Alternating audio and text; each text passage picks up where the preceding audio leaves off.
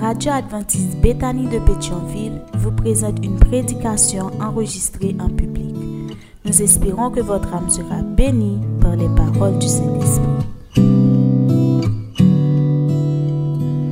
Mesdames, Mesdemoiselles et Messieurs, frères et sœurs, bien-aimés, chers amis, amis de la prière, amis visiteurs, bonjour et bon sabbat dans le Seigneur. Sœurs et frères, bon sabbat à vous tous. C'est un honneur d'être ensemble ce matin dans la maison du Seigneur, n'est-ce pas? C'est une grâce. Vous admettrez avec moi que le Seigneur est bon pour nous, n'est-ce pas, frères et sœurs? Il est bon, il est bon pour nous. Et si nous sommes encore en vie, c'est parce que le Seigneur, il a effectué pour nous des choses merveilleuses à la gloire de son nom. Je prends plaisir à vous saluer ce matin à l'occasion de ce premier sabbat dans la grande campagne évangélique qui sera tenue sous le thème Une leçon. Quel est le thème de la campagne, frères et sœurs? Une leçon de grâce. En fait, la Bible parle de deux types de grâce. Dans la Bible, il y a la grâce ordinaire. Dans la Bible, il est dit Dieu fait lever son soleil sur les méchants et sur les bons. Ça, c'est une grâce. C'est une grâce ordinaire. Et tout le monde peut jouir de cette grâce. Mais la grâce dont j'aurai à vous parler pendant ce mois, c'est la grâce salvitique. De quelle grâce ai-je dit? La grâce salvitique ou la grâce salvifique. Certaines personnes, certaines gens disent aussi salvatrice. Donc c'est de cette grâce que nous aurons à parler au cours de ce mois. Euh, sans trop palabrer, je prends plaisir à saluer ce groupe, à, le remercier, euh, ce groupe pour ce chant exécuté, pour ces chants. Vous n'avez pas aimé les chants, frères et sœurs? Ils ont bien chanté. Il t'ava dû pour Vini. C'est ce que j'ai entendu. Il t'ava dû pour Vini, pour un monde ou pas, ou pas sauvé. C'est très dur. Bien-aimés dans le Seigneur, ce matin, nous allons euh, réfléchir sur un texte. Un texte avec lequel vous êtes habitués. Ce texte est enchâssé dans le livre de l'Apocalypse. Nous n'avons pas de projection ce matin, malheureusement. Nous allons essayer de lire le texte dans la Bible que vous avez en main. Ouvrons nos Bibles, frères et sœurs, et lisons ensemble le texte de méditation de ce matin.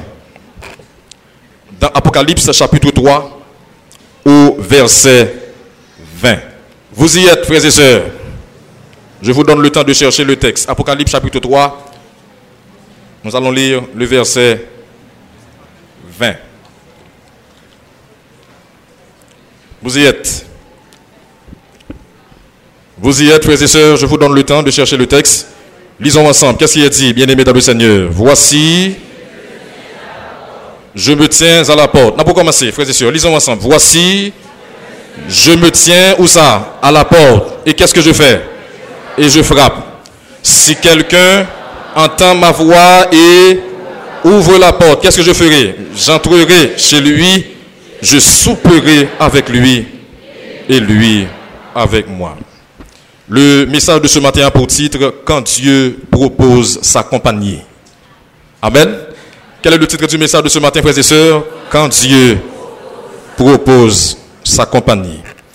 Bien-aimés, nous sommes dans le livre de l'Apocalypse. L'Apocalypse, c'est le livre de la fin, c'est la révélation comme on le dit en grec, Apocalypsis Ioannou, c'est Jean qui a écrit ce texte.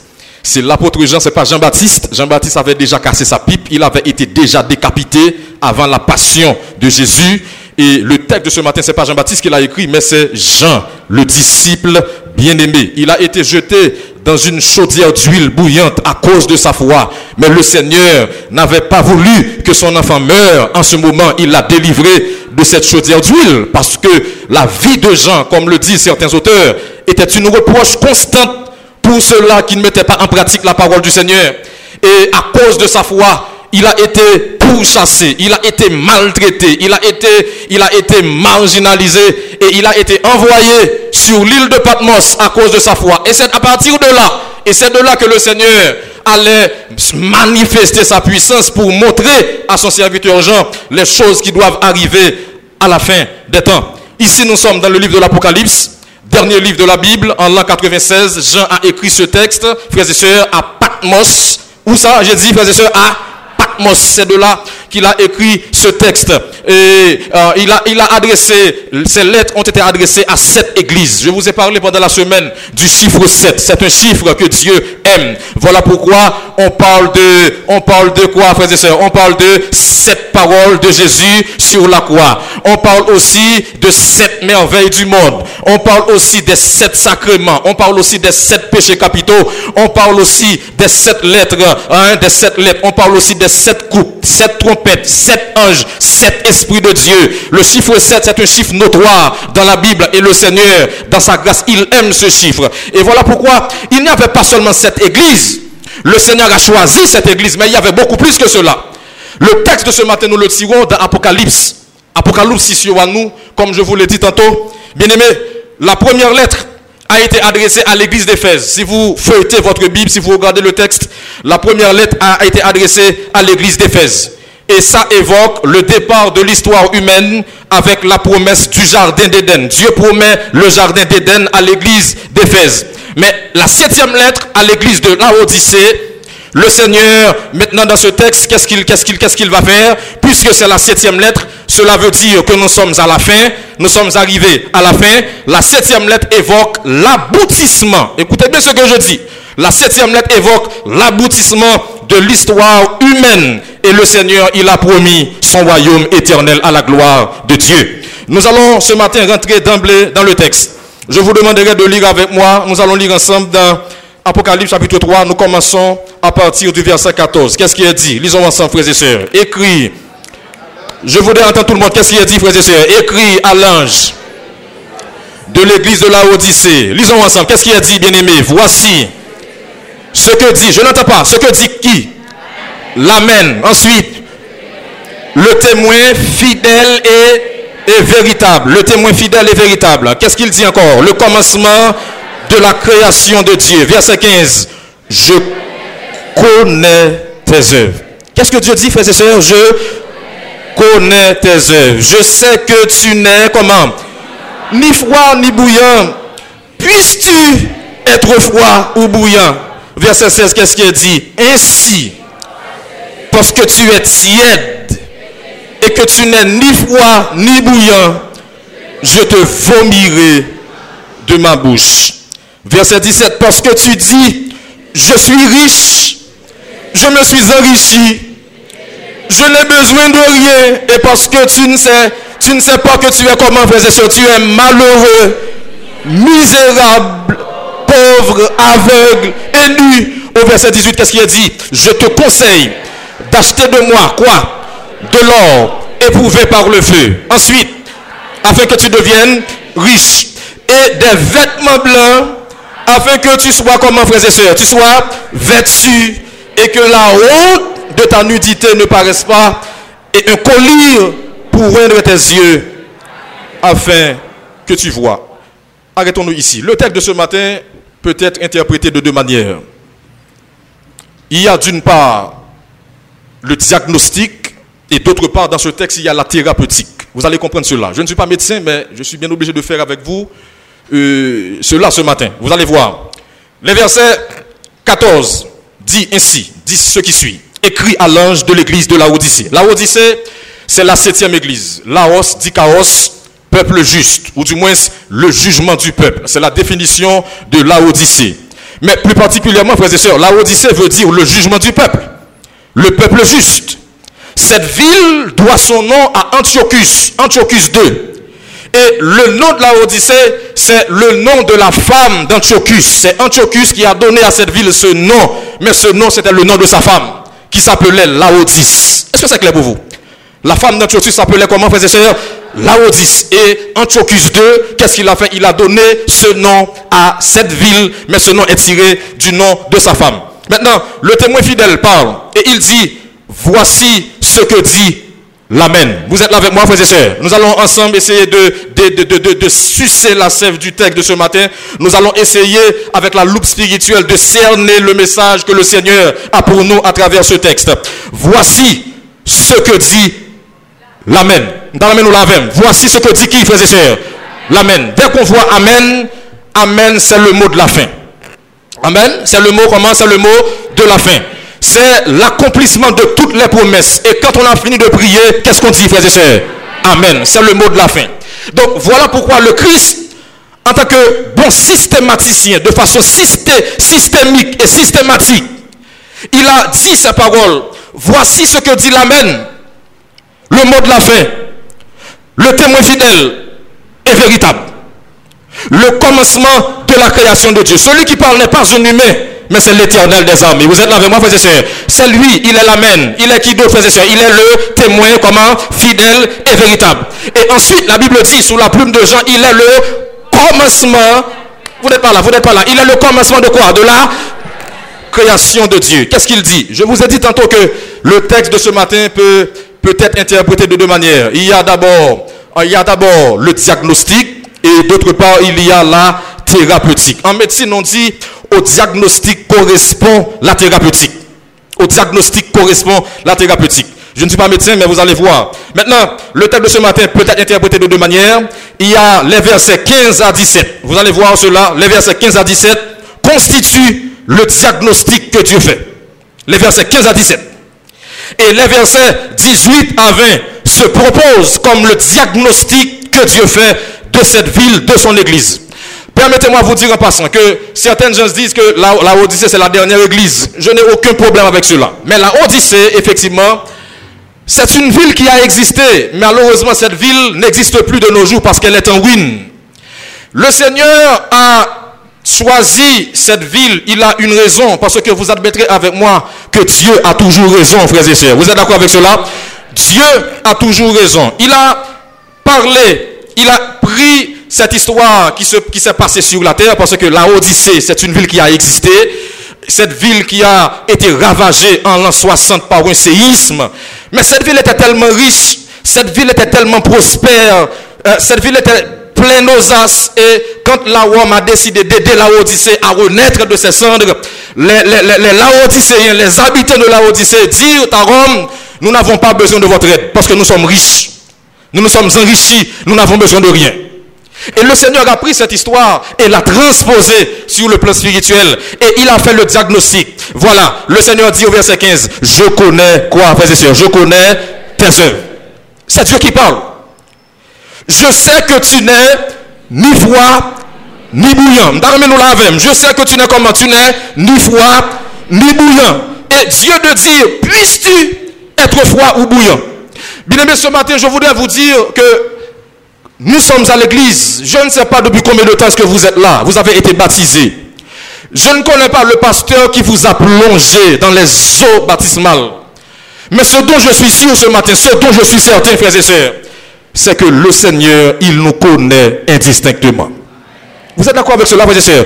Le Seigneur nous connaît comment? Indistinctement. Dieu connaît nos œuvres, bonnes ou mauvaises. Dieu connaît nos œuvres, frères et sœurs, ce que nous faisons en catimini. Dieu connaît, peut-être que le pasteur de l'église ne peut pas voir ce que vous faites en secret. Peut-être que le premier ancien ne peut pas voir. Peut-être que le corps pastoral ne peut pas voir. Mais on ne peut rien cacher à Dieu parce que Dieu voit toutes choses. Et le Seigneur de dire à l'église de la Odyssée, je connais tes œuvres, bonnes ou mauvaises. Je connais ou pas ni, ou ni froid, ni bouillant. Et l'histoire dit que la ville de la Odyssée, les Laodicéens étaient des experts en matière d'eau froide, d'eau tiède. En matière d'eau tiède, les Laodicéens étaient des experts. Le Seigneur de leur dire, puisses-tu être comment, frères et sœurs, être froid ou bouillant? Quand vous êtes à l'église, quand vous êtes baptisé et que vous persévérez à l'église, soit que vous êtes froid ou soit que vous êtes bouillant. Mais Dieu déteste la tiédeur spirituelle. Dieu n'aime pas ça, frères et sœurs. Dieu n'accepte pas la tiédeur. C'est soit ça ou bien ou pas, ou pas ça. Et le Seigneur de dire à l'église, je connais tes œuvres. Je sais que tu n'es ni froid ni bouillant. Puisses-tu être froid ou bouillant? Ainsi, parce que tu es, comment? Verset 16, dis avec moi. Parce que tu es, comment? Tu es tiède et que tu n'es ni froid ni bouillant. Qu'est-ce que Dieu va faire? Je te vomirai de ma bouche. Il est difficile, bien aimé dans le Seigneur, de passer 50 ans à l'église il est difficile de passer 30 ans à l'église. Vous avez été ancien, vous avez été pasteur. Parce que Madame Moi dit clairement que des étoiles tomberont. Quand elle, parle d'étoiles dans la Bible, c'est pas, c'est pas étoiles, ce ne sont pas les étoiles qui sont dans les cieux, mais ce sont des dirigeants qui abandonneront les rangs de l'Église. Je ne sais pas depuis combien de temps est-ce que vous êtes là, mais c'est difficile d'être vomi par le Seigneur.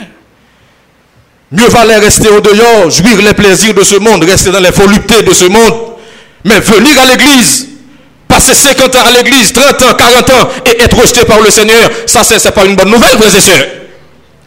Et le Seigneur nous dit au verset 17, ainsi, parce que tu dis comment Parce que tu dis, je suis, comment, frères et sœurs, je suis riche. Ensuite, que dit la Odyssée Je suis, je me suis enrichi.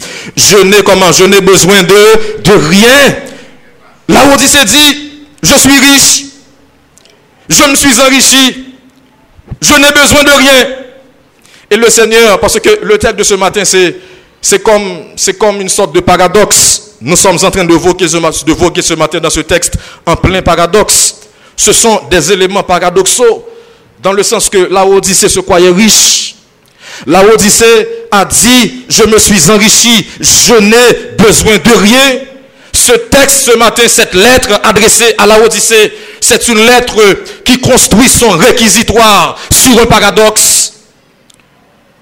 Le Seigneur de dire à la Odyssée, au verset 17, et parce que tu ne sais, voyez le diagnostic de Dieu. Dieu a diagnostiqué. C'est comme un médecin qui ausculte son patient. Quand nous allons voir le médecin, nous allons consulter le médecin, mais le médecin ne consulte pas les gens. Le médecin, qu'est-ce qu'il fait lui-même? Il ausculte le patient. Dieu a ausculté l'église de la Odyssée. Et voilà ce que dit le diagnostic de Dieu. Voilà. Tu es malheureux. Lisez avec moi, le texte est là. Tu es parce que tu ne sais pas que tu es comment d'abord tu es malheureux. Vous n'êtes pas la position. Tu es d'abord comment tu es malheureux. Deuxièmement, tu es comment tu es misérable. Troisièmement, tu es comment tu es pauvre. Quatrièmement, tu es aveugle. Et cinquièmement, tu es nu. Les Laodicéens étaient des experts en matière de laine, des gens qui étaient constamment sur le 31, des gens qui étaient constamment tirés à quatre épingles. Ils se croyaient beaux et bien vêtus, alors qu'en fait, ils n'avaient rien sur eux. Ils étaient nus, frères et sœurs, nus physiquement, nus spirituellement. Et le Seigneur a diagnostiqué, et le diagnostic de Dieu a révélé les cinq maladies de la Odyssée. Malheureux, misérable, pauvre, aveugle et nu. Le Seigneur a diagnostiqué, au diagnostic correspond la thérapeutique. Et maintenant, je vous ai dit que les versets 15 à 17 évoquent le diagnostic de Dieu. Mais les versets 18 à 20 se veut, se propose comme la contemplation de la solution que Dieu va donner, veut donner à la Odyssée. Au verset 18, voyons, frères et sœurs, le, la, la thérapeutique, la médication que Dieu donne à la Odyssée. Verset 18, lisez avec moi, qu'est-ce qui est dit? Je te conseille, quoi? D'acheter de moi, quoi frères et sœurs? De l'or, je n'entends pas, de l'or éprouvé par quoi? Par, par le feu. Pour quelle raison? Afin que tu deviennes comment? Afin que tu deviennes riche. Et des vêtements comment? Des vêtements blancs, afin que tu sois comment? Tu sois vêtu. Et que la honte de ta nudité ne paraisse pas. Et troisième solution de Dieu, et un collier pour tes yeux afin que tu vois. De l'or éprouvé par le feu. L'or éprouvé par le feu, c'est le symbole de la foi. La foi véritable en Jésus de Nazareth. Amen, frères et sœurs. Deuxième, deuxième médication de Dieu. Dieu dit, non seulement je te conseille d'acheter de moi de l'or éprouvé par le feu, mais aussi, il faut que tu aies un vêtement comment Un vêtement blanc. Dans Apocalypse 5, il est dit, ce sont ceux, ceux-là qui sont vêtus de robes blanches et des palmes à la main. Qui sont-ils? Et d'où sont-ils venus? Et on a répondu, ce sont ceux qui viennent comment de la grande tribulation. Ils ont lavé leurs robes et les ont comment? Les ont blanchis dans le sang de l'agneau. Je lisais hier soir une citation faite par un ancien ministre de la Belgique, un ancien premier ministre de la Belgique. Il s'appelle Guy Spita Els. Et il a fait cette déclaration remarquable qui a élu domicile dans mon cœur. Il a dit, je ne crois ni en Dieu ni en Marx, mais je suis inconsolable d'une société privée de cela. Je ne crois à aucune religion verticale, mais je ne peux me résoudre à une société sans sens. Au cours de l'histoire, plusieurs grands hommes ont essayé d'éliminer Dieu de l'équation de la vie. Charles Darwin a essayé d'éliminer Dieu de la vie. Karl Marx, avec le marxisme, il a essayé d'éliminer Dieu de l'histoire. Friedrich Nietzsche, Nietzsche qui est mort dans la folie, qui avait fait cette déclaration tristement célèbre, Dieu est mort et c'est nous qui l'avons tué. Il a essayé d'éliminer Dieu de la pensée humaine. Il y a Sigmund Freud qui a essayé d'éliminer Dieu du, profond de l'âme, du profond de l'âme. Et pour finir, il y a la théorie du Big Bang qui a éliminé Dieu du cosmos. Pendant plusieurs années, les hommes ont essayé d'éliminer Dieu. Mais Dieu demeure et il restera Dieu d'éternité en éternité. Amen, frères et sœurs. On peut tout tenter contre Dieu. On peut tout essayer de faire. Mais Dieu, c'est l'éternel qui est Dieu au siècle des siècles. Il a été, il est et il sera toujours présent, toujours Dieu. Jésus a dit à Jean dans l'Apocalypse, j'étais mort. Et voici, je suis comment, frères et je suis vivant au vous n'êtes pas là. Je suis vivant comment Au siècle des siècles. Je tiens les clés de la mort et du séjour des morts. Le Seigneur, le Seigneur peut transcender la mort. Il avait dit, je donne ma vie afin de la reprendre. Il avait dit aux Juifs, détruisez ce temple et en trois jours, je le relèverai. On a essayé d'éliminer Dieu. Sigmund Freud, Karl Marx, Charles Darwin, la théorie du Big Bang, Friedrich Nietzsche et Sigmund Freud qui a essayé d'éliminer Dieu du profond de l'âme. Mais le Seigneur est encore présent, il est encore là. Et il parle à son Église. Amen, frères et sœurs. Il continue à vous envoyer ce matin des avertissements. Parce que ce que Dieu veut ce matin, c'est que vous et moi, nous soyons sauvés au nom de Jésus. Amen. Si vous voulez aller au ciel, Dieu est prêt à vous permettre d'aller au ciel. Mais si vous ne voulez pas, Dieu ne peut rien faire, frères et sœurs. Parce que Jésus, il est l'agneau de Dieu. Amen. Il est l'agneau de Dieu, prédestiné avant la fondation du monde à venir mourir pour l'humanité, frères et sœurs. Et si nous sommes à l'église ce matin, c'est pas parce que nous avons été fidèles, pas parce que nous payons la dîme, pas parce que nous jeûnons, mais si nous sommes ce que nous sommes, si nous sommes à l'église, c'est parce que le Seigneur, il est bon et il sera bon d'éternité en éternité. Amen. Le Seigneur dit à l'église, de la Odyssée. Premièrement, première médication, je te conseille d'acheter de moi de l'or éprouvé comment par, le feu. Euh, ça qui, ce qui symbolise la foi. La deuxième chose, je te conseille d'acheter de moi comment Des vêtements blancs. Des vêtements blancs. Dans l'ancien temps, on parlait de stolas et entolas en grec. Stolas. Des vêtements blancs qui symbolisent la justice de Dieu. Adam et Ève, après avoir péché, qu'est-ce qu'ils ont fait? Ils ont pris des feuilles de figuier pour cacher leur nudité, ce qui symbolise la justice humaine. Et cette justice est sale, cette justice est souillée. Dieu a fait autre chose. Il a tué, semble-t-il, un agneau. Il a pris le plat, les peaux de l'agneau. Et qu'est-ce qu'il a fait? Il a fait des vêtements pour cacher la nudité d'Adam et. Et ça symbolise la justice de Dieu. Ce matin, Dieu déteste l'autosuffisance. Il y a des chrétiens qui se croient autosuffisants. Je suis à l'église depuis tant d'années, depuis je suis ancien, je suis pasteur, et, il se gonfle la poitrine. Hein? Il marche avec la tête altière et roule les froids parce qu'ils ont en tête qu'ils ont une certaine propre justice. Frères et sœurs, vous n'avez pas de justice, frères et sœurs. La justice humaine est comme un manteau souillé. Si vous voulez ce matin être justifié, il faut aller à Jésus de Nazareth. Amen, frères et sœurs. Il faut aller à Jésus. Et la troisième chose que le Seigneur propose à son église, c'est quoi, frères et sœurs? Et eux, collier tes yeux afin que tu comment Afin que tu vois. Collir, c'est un symbole du Saint-Esprit. Bien aimé, si nous n'avons pas le Saint-Esprit de Dieu, nous perdons notre temps. L'Esprit rend témoignage à notre esprit que nous sommes comment Que nous sommes enfants de Dieu. Après avoir donné cette médication, le Seigneur continue. Il, il, il ne s'est pas arrêté là. Il a continué. Et au verset 19, qu'est-ce qu'il dit? Il dit, moi, je reprends. Lisez avec moi, et. Moi, je reprends. Et je châtie comment? Tout ce que j'aime. Aie donc du zèle et repens-toi. Aie donc du zèle et repens-toi. Georges Steveny, un homme que j'aime, un grand théologien, qu'est-ce qu'il a fait? Dans l'un des ouvrages qu'il a écrit, un ouvrage que j'aime, Jésus-Christ, l'envoyé de Dieu, pourquoi est-il venu? Il a défini la repentance comme un bouleversement intérieur la repentance, selon Georges Steveny, c'est un bouleversement intérieur qui produit un changement radical de direction. Bien-aimé, bien-aimé, si vous allez dans, la mauvaise direction ce matin, le Seigneur permet les demi-tours. Si vous allez dans la mauvaise direction, Dieu permet les demi-tours. La repentance, C'est cette prise de conscience qui fait bouger l'homme, qui le bouscule, qui le réforme. Et Dieu a dit à son Église, aie donc du zèle et repens-toi. Un changement radical de direction. Et le verset charnière du texte de ce matin, le point d'ancrage du texte de ce matin, c'est le verset 20 où il a dit quoi? Lisez avec moi, qu'est-ce qu'il a dit? Voici. Je n'entends pas faire ça. Lisez ensemble. Voici, je me tiens. Où ça? Je me tiens à la porte. Et qu'est-ce que je fais? Et je frappe. Point.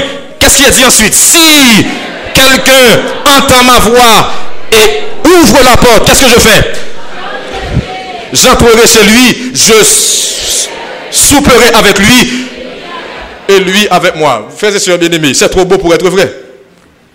Voilà pourquoi je vous ai parlé de paradoxe. Nous voguons en plein paradoxe. Ce sont des éléments paradoxaux. Dieu parle à son Église. Et au verset 20, il dit, voici, je me tiens, où ça, je me tiens à la, à la porte. Et I'm not, la porte là. Excusez-moi, je parle anglais, excusez.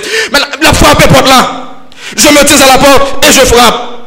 Et si quelqu'un entend ma voix et ouvre la porte, qu'est-ce que Dieu va faire? Le Seigneur dit, j'entrerai chez lui, je souperai avec lui et lui avec moi. Dans une autre version, j'ai lu ces paroles. Écoutez bien, une autre Bible, une autre traduction euh, qui nous permet de voir la richesse du texte, la beauté du texte. Cette traduction dit ce qui suit.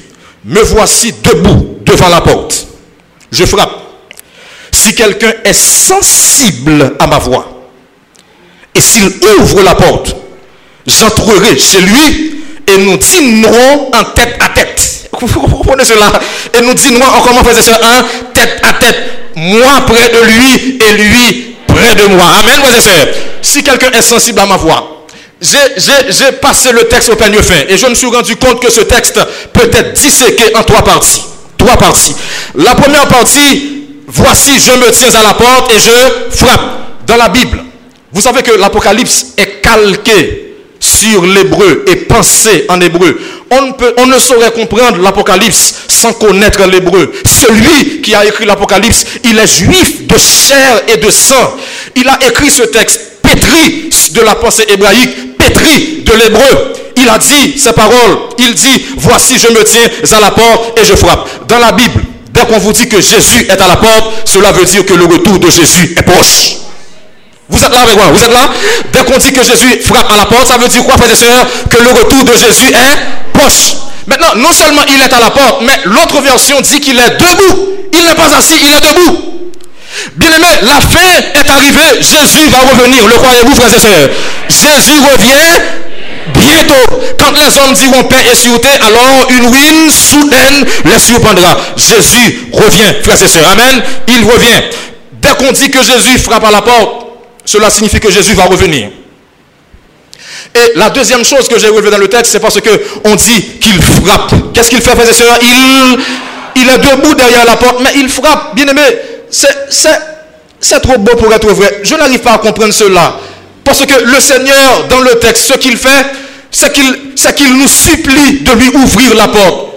Le Seigneur n'est pas à l'intérieur de l'église, chose bizarre. Il devrait se trouver à l'intérieur de Bethanie, à l'intérieur de l'église, mais il est au dehors. La porte est fermée, mais ce qu'il fait, il ne reste pas amorphe. Il frappe la porte, il frappe. Et le mot hébreu, le mot hébreu utilisé par Jean, c'est le mot hébreu d'apak. D'apak en hébreu. Ce qui signifie en français, il frappe la porte passionnément. Il frappe la porte avec insistance. Il frappe même la porte avec violence. Il frappe. Je me tiens à la porte et je frappe. Et ce que j'aime dans le texte, frères et sœurs, c'est que le Seigneur, il est bon en tout temps. Amen. Il est bon. Voyez, voyez dans le texte, euh, il, y a, la présence de, de cette conjonction de subordination. Si. Si en grammaire est une conjonction de subordination qui marque une hypothèse, une condition, qui marque une intensité, une gradation, et si est la septième note dans le domaine musical, do, ré, mi, fa, sol, la, si.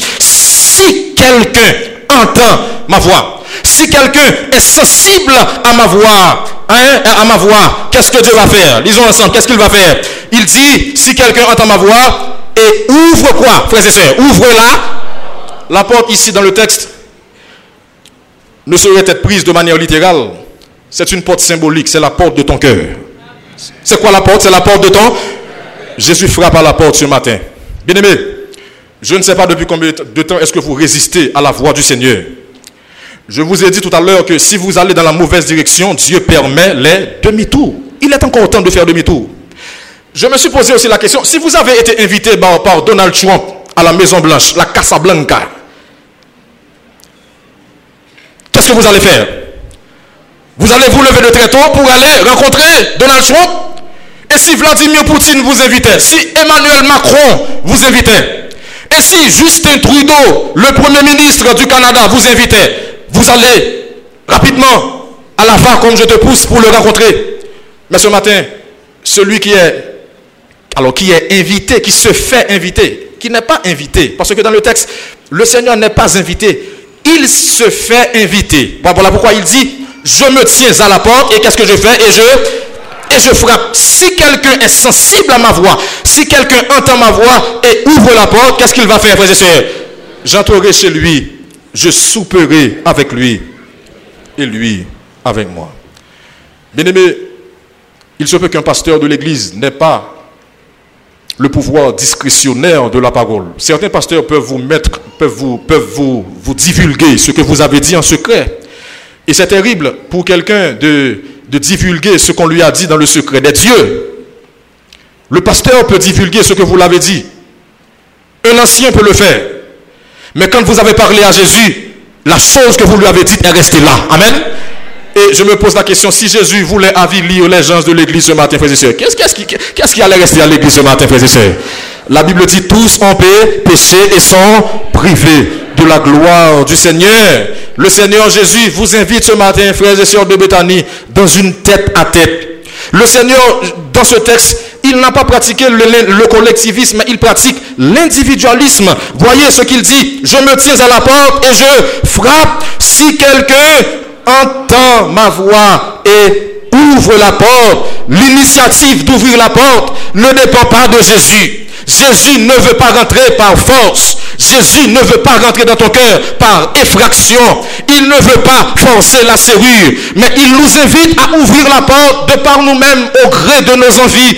Il dit, si quelqu'un entend ma voix et ouvre la porte, j'entrerai chez lui. Voyez le pronom utilisé, chez lui. C'est pas chez eux, mais chez lui, tête à tête, tête à tête, entre quatre yeux. Un souper avec Jésus. Et le souper, quand on dit je souperai avec lui, ici nous sommes dans la conception orientale. Dans la conception orientale, la Bible est née en Orient. Et on ouvre, dès qu'on ouvre la Bible, il y a ce choc culturel, ce choc de conception qui s'impose. Jésus dit, dans la conception orientale, je souperai avec lui. Le repas le plus important pour le Seigneur, c'est pas le déjeuner, c'est pas le dîner, mais c'est le souper, le repas du soir. J'entrerai chez lui et je souperai comment? Avec lui et lui avec moi. Le Seigneur veut nous rencontrer ce matin de manière personnelle. Voulez-vous, frères et sœurs, qu'il vous rencontre ce matin, frères et sœurs bien-aimés? Il veut te rencontrer. Je ne sais pas depuis combien de temps est-ce que vous résistez à la parole du Seigneur. Le Seigneur, ce matin, bien-aimé, non seulement il frappe la porte, mais il parle aussi. Parce que le texte dit, si quelqu'un entend ma voix et fait quoi d'autre Et ouvre la porte. En réalité, pour terminer, le texte de ce matin parle de deux portes. Il y a la porte d'en bas que nous avons dans Apocalypse 3, verset 20. Le Seigneur dit, si quelqu'un entend ma voix et ouvre la, la porte. Cette porte, c'est la porte d'en bas. Mais après que, nous ayons ouvert cette porte, la porte d'en bas, Jean dit dans l'Apocalypse 4, le verset 1er, après cela, je regardais et voici une porte était ouverte dans le ciel. Qu'est-ce que cela dit? Cela dit que dans le texte, il y a deux portes. Il y a d'abord la porte d'en bas et ensuite il y a la porte d'en haut, la porte qui donne sur le paradis de Dieu, la porte du ciel.